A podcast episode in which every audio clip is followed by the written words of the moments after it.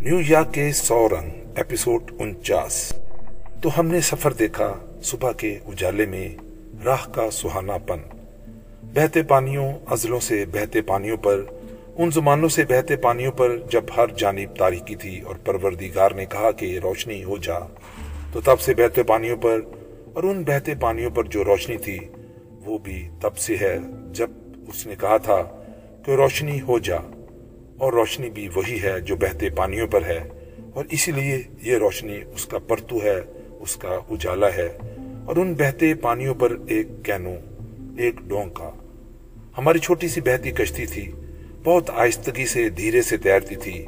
اور اس کی روانی میں بلال اور میری کاوش بھی شامل تھی کہ ہم دونوں اسے کھیتے تھے، چپو چلاتے تھے۔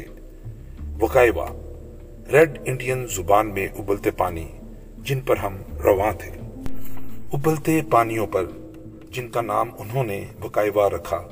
وہ جو اس سرزمین کے بیٹے تھے، اس کی کوک سے جنم لیتے تھے، اس کی مٹی میں دفن ہو جاتے تھے، وہ اس کے سینے کے ساتھ لگ کر رہتے تھے۔ اس کی دھرتی کی دردن سنتے تھے۔ ان دڑکنوں میں ندیاں، آبشار، جنگل، چٹانے، دریا تھے جو اس سرزمین کے ہر بیٹے کے سینے میں دھڑکتے تھے۔ تو انہوں نے اس شفاف شیشہ پانیوں کی ندی کو وقائبہ کا نام دیا۔ ابلتے پانی، بہتے پانی اور اس ندی کے پانی جن پر ہماری کشتی روا تھی۔ ایسے شفاف اور اجلے تھے کہ نظر ان کے پار جاتی تھی، تہ تلک چلی جاتی تھی اور تہ میں جو بسیدہ پتے اور ٹہنیاں تھی وہ یوں رو برو دکھائی دیتی تھی جیسے ان کے اور آنکھوں کے درمیان پانی حائل نہ ہو۔ اور احساس تب ہوتا تھا کہ درمیان میں پانی بھی ہے جب ایک پتا ان کے اندر کہیں سے تیرتا ہوا آتا تھا اور وہ پتا ایک شیشے میں فریم شدہ لگتا تھا۔ اور چونکہ وہ تہرتا تھا، اس لیے ہولے ہولے اس آبی فریم میں سے نکلتا جاتا تھا۔ اور اس وقائبہ ندی کے دونوں کناروں پر گنے، گٹا ٹوپ، اندھیارے جنگل تھے جو اس پر امٹے چلے آتے تھے۔ کچھ قدیم شجر اتنے جھکے ہوئے کہ پانیوں میں ڈوب رہے تھے۔ ان کی پانیوں کی تہ میں صرف بوسیدہ پتے، گلی سڑی سیاہ ٹہنیاں دلدل ہی نہ تھیں، بلکہ ان میں مچھلیاں بھی تھیں جو ننگی تھیں۔ اور کیسی ننگی مچھلیاں تھی کہ ایک میں حرکت کرتی دکھائی دیتی تھی کہ پانی تو نظر نہ آتے تھے، اتنے شفاف تھے اور وہ نظر آتی تھی کہ یہ پانی کے بغیر ایک میں کیسے تیرتی ہیں۔ کہیں وقائبہ ندی کی سطح پر کچھووں کی گردنیں دکھائی دیتی تھیں اور وہ ہماری کشتی کو دیکھ کر ڈبکی نہیں لگاتے تھے، ہمیں تکتے رہتے تھے۔ یہ کچھوے تیرتے بھی نظر آ جاتے تھے اور کسی پانی میں جھکی ٹہنی پر براجما دھوپ سینکتے ہوئے بھی۔ بہتے پانیوں کے اوپر آسمان پر حاوی ہوتے جو تناور شجر تھے اور ان میں سے کچھ کی ٹہنیاں پتوں سے آ رہی تھیں، تو ان سے لپٹا ہوا کوئی ماسکن قسم کا سانپ بھی ہو سکتا تھا، جس کے زہر کا کوئی توڑ نہیں۔ کسی سوکھی ہوئی شاخ سے لٹکتا ایک شاخ ہی لگتا یہ سانپ نیچے بہتے پانیوں کی ندی پر گر بھی سکتا تھا اور ان پانیوں پر جو کینو رواں تھا اور جس میں ہم دونوں چپو چلاتے تھے، وہ ہم پر بھی گر سکتا تھا۔ اس لیے بلال اوپر دیکھتے تشویش بری نگاہوں سے دیکھتے ہوئے مجھ سے کہتا ہے، انکل، ذرا تیزی سے چپو چلا کر ان درختوں کے نیچے سے گزر جائیں اور ندی کے درمیان میں چلے جائیں۔ یہ سانپ بہت ہی زریلے ہوتے ہیں اور ہم پر گر سکتے ہیں۔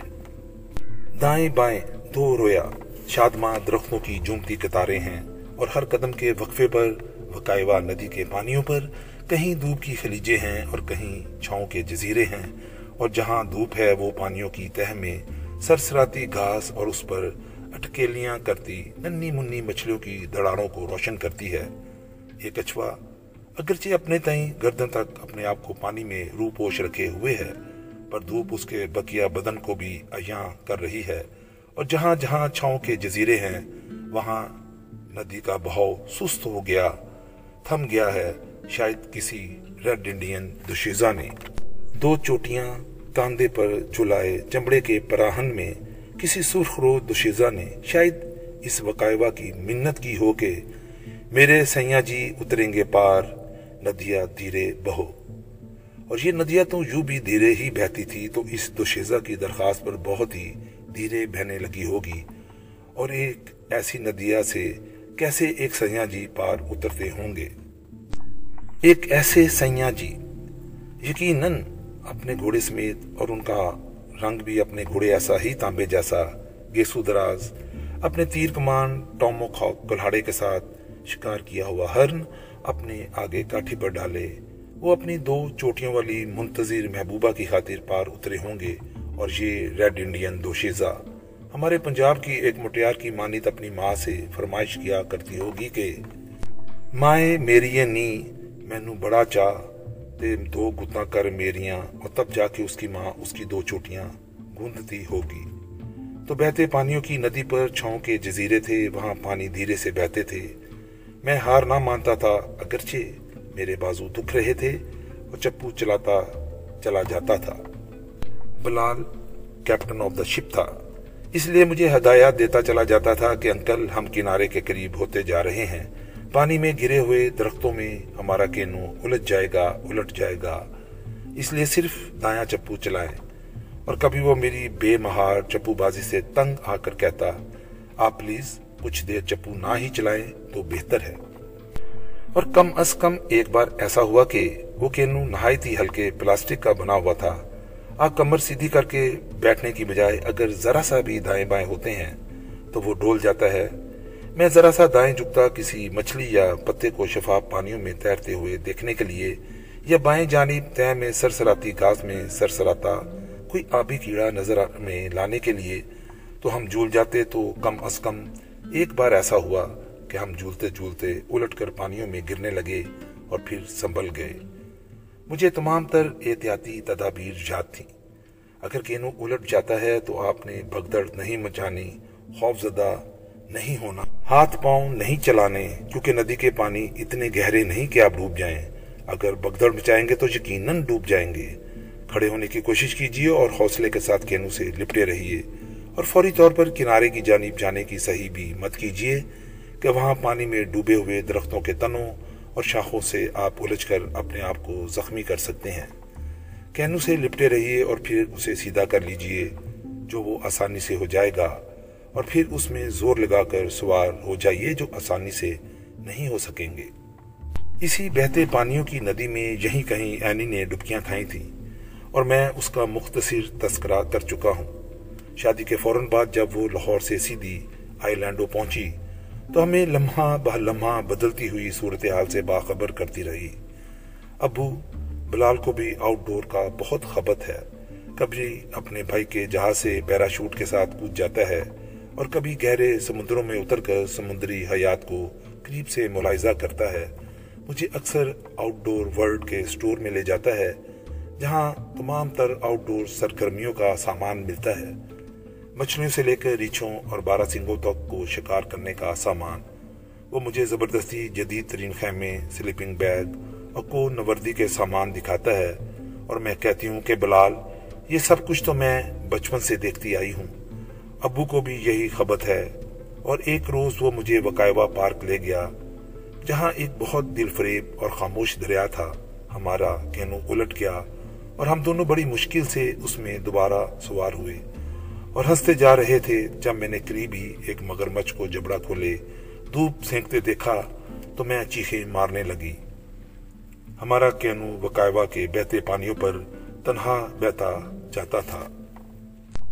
دور تک رستہ، دور تک دنیا، دور تک سب کچھ ایک عجب سہانا پن صبح کے اجالے میں۔ بلال مجھے فون پر اکثر لالچ دیتا رہتا، بہلاتا، پھسلاتا رہتا کہ انکل آپ آئی لینڈو آئیں تو صحیح، آپ کو ایسی جگہوں پر لے چلوں گا کہ آپ اپنے شمالی علاقے بھول جائیں گے۔ اور آج صبح وہ لے آیا۔ آئی لینڈو سے ایک قدر طویل مسافت کے بعد ہم شاعرہ سے ہٹ کر ایک ایسے علاقے میں داخل ہوئے جہاں یکدم خاموشی اتر آئی۔ وہاں درختوں پر گرے شاندار گھر تھے اور سرسبز تاریکیاں تھیں۔ ہمارے دونوں جانب بھی اس قدر قداور، تنومند شجر تھے کہ ان کے درمیان میں بچھی تارکول کی سڑک ان کی دہشت میں آ کر سمٹی جاتی تھی اور اس پر وہاں ہماری کار بھی مختصر ہوتی جاتی تھی۔ سڑک گویا جنگلوں میں پوشیدہ ایک سرمئی دریا تھا اور ہماری کار گویا ایک کشتی تھی۔ جو اس کے بہاؤ کے سنگ بہتی جا رہی تھی۔ ہم ایک مقام پر دائیں جانب درختوں کے ان ذخیروں کے اندر چلے گئے اور وہ شجر ہم پر ایسے امٹے آئے جیسے ہمیں بھی اپنے وجود کا حصہ بنا لیں گے۔ ہم ان کے پتے اور ٹہنیاں بن جائیں گے۔ ہماری کار تنہا اس گہرے کنج میں چلی گئی۔ یہاں تک کہ ایک پارکنگ کا مقام آیا اور ہم نے اسے پارک کر دیا۔ بائیں جانب گہرائی میں کچھ جو بھی سیڑھیاں تھیں۔ ہم ان پر اترنے لگے۔ کچھ کچھے راستے آئے اور ڈھیروں خاموشی آئی۔ شاید یہ پرندوں کے چہکنے کا وقت نہ تھا، یا وہ درخت اتنے گنے تھے کہ ان میں پوشیدہ پرندوں کی آوازیں ہم تک نہ پہنچتی تھیں۔ ورنہ اتنی خاموشی کیوں کر ہو سکتی تھی؟ راستے کے اختتام پر لکڑی کے ایک کیبن میں وکائیوا نیشنل پارک کا سوینئر سٹور تھا اور یہیں سے پانچ ڈالر فی گھنٹہ کے حساب سے کینو حاصل کیے جا سکتے تھے۔ رقم جمع کروا کے رسید یہاں سے حاصل کی جاتی تھی۔ اور کینو ظاہرہ نیچے وکائیوا ندی کے کناروں پر ملتے تھے۔ اس کیبن کے باہر مختلف بورڈوں پر پارک میں پائے جانے والی جنگلی حیات کی تفصیل تھی۔ یعنی جانوروں، پرندوں، مینڈکوں اور سانپوں کی تصویر اور تفصیل تھی۔ یہاں گیٹرز تو تھے ہی کہ یہ ایک گیٹر کاؤنٹی تھی۔ ان کے سوا کچھوا حضرات کی بھی بہت ورائٹی تھی۔ سانپ چوبیس اقسام کے پائے جاتے تھے۔ وافر پائے جاتے تھے۔ اور ان کی تفصیل پڑھ کر حد درجہ تمانیت ہوئی کہ ان میں سے صرف چار ایسی قسمیں تھیں جن کے کاٹے کا پانی نہیں مانگتا تھا۔ اور کیوں نہیں مانگتا تھا؟ اس لیے کہ کاٹے جانے کے لمحے وہ وکائیوا ندی کے آس پاس ہوتا تھا۔ تو اس نے مزید پانی کا کیا کرنا تھا؟ چنانچہ ہمیں صرف اتنی سی احتیاط کرنی تھی کہ ان چار سانپوں کے سائز، کنجلی کے رنگ اور ڈیزائن اور ان کے سرسراتی زبانوں کی بناوٹ یاد رکھنی تھی۔ اور جہاں بھی ان سے ملاقات ہو جائے، انہیں سلام نمستے کہہ کر ذرا بچ کے نکل جانا تھا۔ سلام اس لیے کہ ہم ماشاءاللہ سے مسلمان ہیں اور نمستے اس لیے کہ ہندو مت میں ناگ دیوتا کی پرستش کی جاتی ہے۔ اور کون جانے ان میں سے کون ایک دیوتا ہو اور صرف سلام کہنے سے برا مان جائے۔ ان چاروں اقسام کے سوا جتنے بھی یعنی بیس کے قریب سام تھے، وہ بے ضرر تھے اور آپ انہیں بے خطر ایک ٹائی کے طور پر گلے میں باندھ سکتے تھے۔ کیبن کے برابر میں واش رومز کی سہولت بھی میسر تھی جس سے میں نے فوری فائدہ صرف اس لیے اٹھایا کہ اگر ندی کنارے یا جنگل میں چلتے ہوئے بدن میں آبی دباؤ بڑھ جائے، تو وہاں ہلکا کرنے کی خاطر اپنے آپ کو عیا کرنا خطرے سے خالی نہ تھا۔ کیا جانے؟ ان چاروں زریلے سانپوں میں سے کوئی ایک موقع غنیمت جان کر کسی ایسے مقام پر ڈس لے کہ آپ زندگی بھر کے لیے آہو فقان سے یعنی نسوانی، آہو فقان سے فارغ ہو جائیں اور وہ سانپ بھی یہ جان لے کہ آپ واقعی مسلمان ہیں۔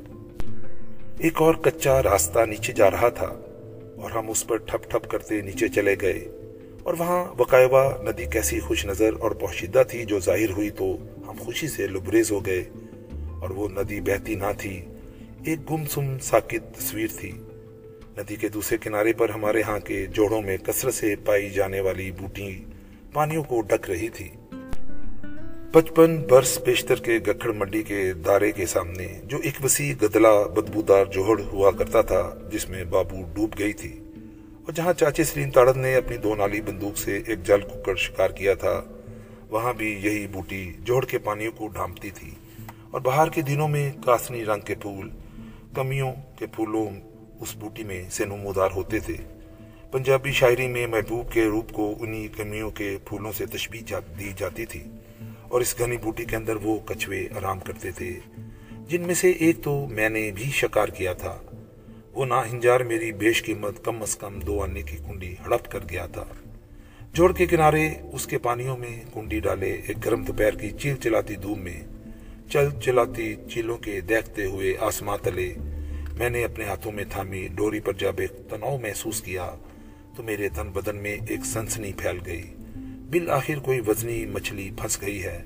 اور جب میں نے اپنی پوری دس برس کی حیات کی طاقت بروئے کار لا کر ڈوری کھینچی، تو اس کے آخر میں ایک مچھلی نہ تھی، ایک واہ حیات کچھوا تھا۔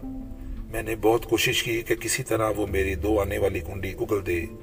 اسے جوتے مارے، ایک ڈنڈے سے زد و کوپ کیا، لیکن وہ پتھر بنا رہا۔ وہ اپنے کھول کے حصار میں سے گردن باہر نکالتا تو کنڈی برامت ہوتی۔ میں نے اسے اتنا مارا کہ وہ مر گیا اور میں رونے لگا۔ وہ اتنا مر گیا کہ میں ابھی اس کی موت اور کنڈی کے غم میں آنسو پونچنے کو تھا کہ وہ رینگتا ہوا پھر سے جوہڑ میں اتر گیا۔ تب سے اب تک جب بھی میں کسی کچھوے کو دیکھتا ہوں، بے شک اینیمل پلینٹ کے چینل پر دیکھتا ہوں، تو مجھے یہ وہی کچھوا لگتا ہے جو میری قیمتی کنڈی کو ہڑپ کر کے غائب ہو گیا تھا اور میں اسے جوتے مارنا چاہتا ہوں۔ بقائبہ ندی کے ریتیلے کناروں پر کچھ کچھوے آرام کر رہے تھے، اور میں انہیں دیکھ کر پھر سے اشتعال میں آنے کو تھا۔ جب ایک کیبن میں مقیم موٹا سا مسخرہ شخص ہمیں دیکھ کر باہر آ گیا، کچھوں کی قربت میں چار پانچ کینو سفید اور پیلے ریت پر اوندے پڑے تھے۔ تم ان میں سے کوئی سا کینو بھی پسند کر سکتے ہو۔ ہمارے پاس بہت ورائٹی ہے، سفید بھی ہیں اور پیلے رنگ کے بھی۔ پسند کر لو۔ کیبن کے برابر میں ایک وارننگ درج تھی۔ جنگلی جانوروں کو خوراک کھلانا سختی سے منع ہے۔ میں نے اپنی سیاحتی معلومات میں اضافے کی خاطر نہائی سنجیدگی سے پوچھا، مثلا کون سے جنگلی جانوروں کو خوراک کھلانا منع ہے؟ مثلا مجھے، اس نے کہہ کہا، لگا کر کہا، یہ بورڈ صرف میرے لیے یہاں آویزہ کیا گیا ہے۔ کیونکہ یہاں جو لوگ بھی آتے تھے، مجھے پیزے اور آلو کے قتلے کھلاتے تھے، جن کی وجہ سے میں اتنا موٹا ہو گیا ہوں۔ میرا بلڈ پریشر بھی بڑھ گیا ہے۔ عجیب خوشگوار اور مسخرہ شخص تھا، لیکن وہ فوراً سنجیدہ بھی ہو گیا۔ ہاں آپ وقائبہ ندی میں نہ تو مچھلی کو کوئی خوراک ڈال سکتے ہیں اور نہ ہی کچھوں کو کچھ کھلانے کی کوشش کر سکتے ہیں۔ اور مگر مچھوں کو کچھ کھلانے کے لیے چونکہ ان کے قریب جانا پڑتا ہے، اس لیے بہتر یہی ہے کہ ایسا نہ کریں، ورنہ انہیں خوراک کھلانے کے بجائے آپ ان کی خوراک بن سکتے ہیں۔ یعنی اس ندی میں مگرمچھ بہت ہوتے ہیں۔ ہاں کافی ہوتے ہیں۔ ویسے تو ایک مگرمچھ بھی کافی ہوتا ہے، لیکن یہاں ایک سے زیادہ، بہت زیادہ ہوتے ہیں۔ میں آج صبح یہاں سے کچھ دور گیا تھا۔ تو جیسا کہ ہو جاتا ہے، راستے میں میرا کینو الٹ گیا اور میں پانی میں ہاتھ پاؤں مارتا پھر سے اس میں سوار ہو گیا۔ جب میں پانی میں تھا تو میرا ہاتھ ایک مادہ مگرمچھ پر پڑ گیا۔ لیکن اس نے مجھے کچھ نہیں کہا، وہ میرا ہاتھ چبا بھی سکتی تھی۔ آپ کیسے جان سکتے ہیں کہ وہ ایک ماتا ہی تھی؟ ہاں ہاں وہ پھر سے مسخرہ ہو گیا۔ یہ تجربے کی بات ہے۔ ہاتھ پر جائے تو معلوم ہو جاتا ہے وہاں مادہ ہے یا نر۔ یعنی آج ہم امید کر سکتے ہیں کہ وکایوا ندی میں کوئی مگرمچھ نظر آ جائے گا۔ میں نہیں کہہ سکتا کیونکہ آج کہیں کہیں بادل ہیں، دھوپ تیز نہیں، اور وہ عام طور پر دھوپ سینکنے کے لیے کناروں پر آ کر لیٹتے ہیں۔ بہرحال آپ احتیاط کیجیے گا کہ آپ کا کینو عمدہ نہ ہو جائے۔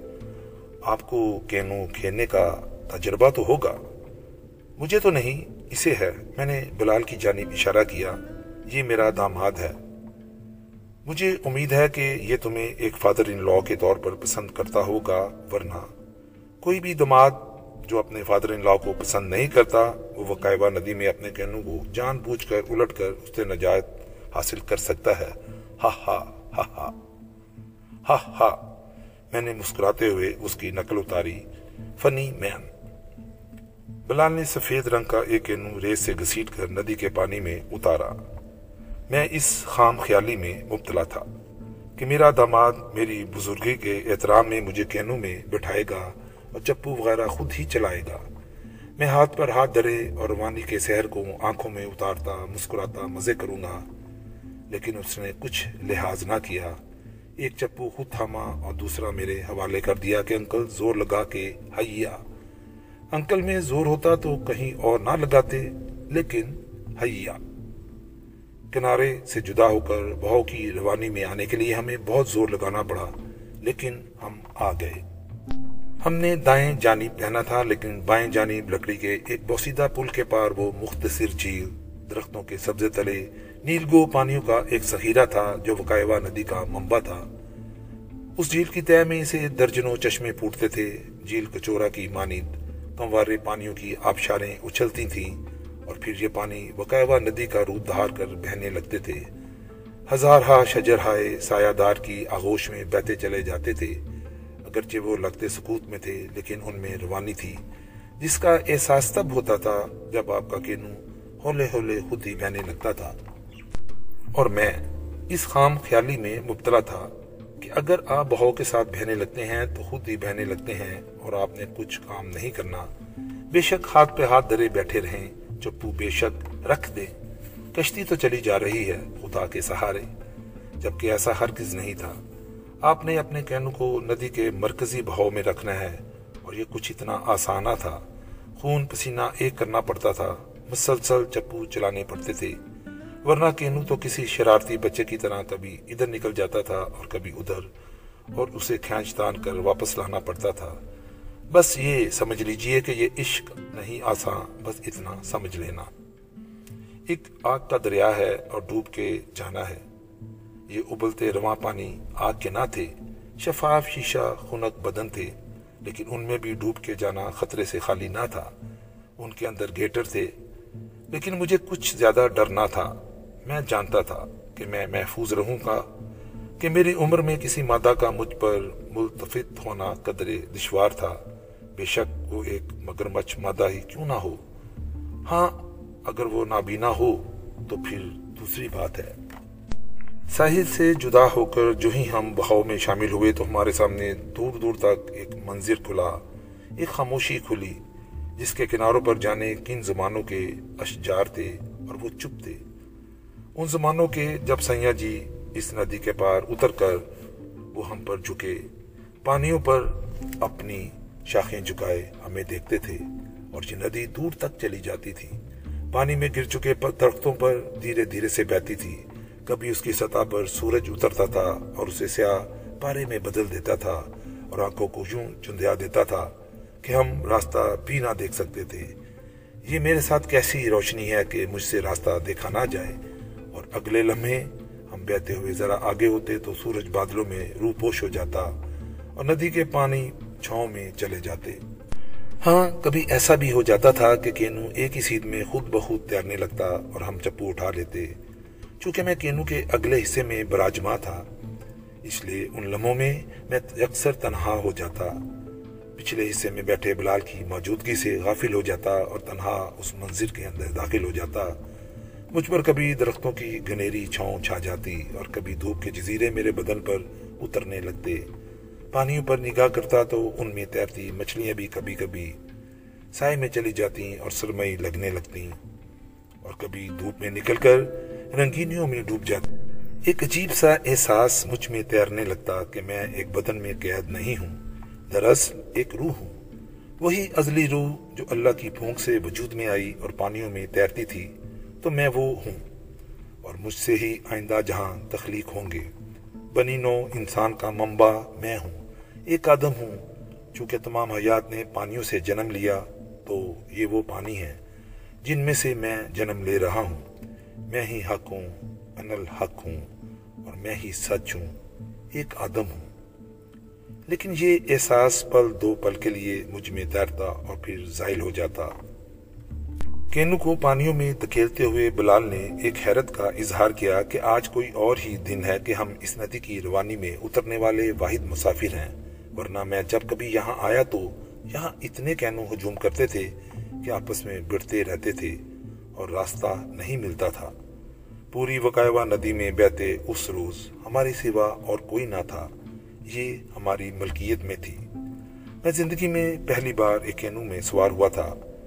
لیکن میں ایک پرشوق طالب علم تھا اور کچھ دیر بعد میں اس کے اسرار و رموز سے آگاہ ہو گیا کہ اگر اس کا رخ دائیں جانب کرنا ہے تو چپو کو بائیں جانب پانیوں میں ڈال کر زور لگانا ہے۔ اور اگر وہ کناروں کے قریب ہوا جاتا ہے اور اسے پانی میں ڈوبے ہوئے درختوں کے تنوں اور شاخوں سے بچانا ہے جن سے الجھ کر وہ الٹ سکتا ہے تو پھر چپو کو پانی کی سطح پر نہیں چلانا، بلکہ گہرائی میں ڈبو کر خوب زور لگانا ہے۔ یعنی اب میں ایک ماہر کینو کھینے والا ہو چکا تھا اور ایک قدیم ریڈ انڈین ہو سکتا تھا۔ انکل اینی نے اس مقام پر گیٹر دیکھا تھا اور چیخیں ماری تھی بلال نے نہائی سنجیدگی سے مجھے اسی تاریخی مقام سے آگاہ کیا۔ تب مجھے خیال آیا کہاں ہیں وہ درجنوں مگر مچھ اور مگر مچھیاں جو وکائوا ندی میں تیرتے پھرتے ہیں اور کناروں پر دھوپ سینکتے ہر کسی کو دکھائی دیتے ہیں۔ وہ کہیں نہ تھے۔ میں بیاں کر چکا ہوں، شاید میں تاریخ میں وہ واحد شخص ہوں۔ جو فلوریڈا ایسے گیٹر کنٹری میں آیا اور ایک بھی گیٹر دیکھے بغیر بچشمے نم رخصت ہو گیا۔ بلند پہاڑوں کے سوا آج میں پہلی بار ایک جنگل میں بہتی ندی میں یکسر تنہا ہوا تھا اور تنہائی بھی کیسی نایاب نعمت ہے جس کا شکر ادا نہیں کیا جا سکتا کہ تنہائی میں ہی پیغمبری اترتی ہے۔ نہ اترے تو بھی پیغمبری کے بے سمجھ میں آنے لگتے ہیں۔ اب کیا دیکھتا ہوں کہ کنارے پر خدروں پودوں، مردہ ٹہنیوں کے درمیان ایک بہت بڑے حجم کا گیٹر دم سادے بیٹھا ہے۔ وہ آنکھ بھی نہ چپکتا تھا۔ بلال، میں نے مڑے بغیر اسے پکارا۔ مڑنے سے کینو کا توازن خراب ہو جاتا تھا۔ گیٹر، کہاں انکل؟ اس کی آواز آئی۔ وہاں۔ گیٹر ہی لگتا ہے بہت بڑا ہے، ذرا قریب ہوتے ہیں۔ وہ چپو چلاتا قریب ہوا۔ نہیں انکل، گیٹر نہیں۔ ذرا غور سے دیکھیے، پانی میں گرا ہوا بوسیدہ درخت ہے۔ یار، اس کی ایک آنکھ بھی ہے۔ لگتا گیٹر ہی ہے، پر ہے نہیں۔ ان پانیوں کی سرسراتی چپ میں بہتے بہتے اور پانی ویسے جیسے نلتر جھیلوں کے آئینے پانی ہوں۔ ان میں کائی کی لمبی گاس اس لیے ہولے ہولے سرسراتی ہو اور اس کے قدموں سے چشمے پھوٹ رہے ہوں۔ وہ ان پانیوں کے زور سے سرسراتی ہو اور جھیل سرال ایسے نظر کے آر پار نیلے پانی اور دونوں جانب گھنے جنگلوں کی چپ ایسی سکوت بری تنہائی کی گود میں بہتے انسان کے حواس بھی کیسے کیسے شوب دے دکھاتے ہیں۔ میں ایک ایسا شخص ہوں جس کے قبیلے والے نامعلوم زمانوں میں سے ایک ہی مقام پر بستی بسائے بیٹھے ہیں اور وہ اس دنیا سے باہر نکلنے کو گناہ جانتے ہیں کہ وہ اس یقین میں ہیں کہ اس سے بہتر دنیا اور کہیں نہیں ہے۔ میں ایک ایسا شخص ہوں جو کائنات اور سمندروں کے بیت جاننا چاہتا ہوں۔ میں نے اپنے ہاتھوں سے چوری چھپے ایک کشتی تراشی ہے۔ اس پہ سوار ہو کر نامعلوم سمندروں میں اتر گیا ہوں۔ صرف اس تجسس میں کہ شاید ان کے پار کہیں ایک اور جزیرہ ہو، ایک اور دنیا ہو، اور وہ صرف میری ہو۔ یا میرے اپنے قبیلے نے مجھے اشفتہ سر اور خبت کا مارا ہوا قرار دے کر مجھے آگ کر دیا ہو کہ اپنا خیمہ سمیٹ اور یہاں سے چلا جا۔ میں نے اس ندی کے بہو میں کشتی ڈال دی ہو کہ یہ مجھے جہاں بھی لے جائے گی وہاں میں اپنی ایک تازہ بستی آباد کر لوں گا۔ تھی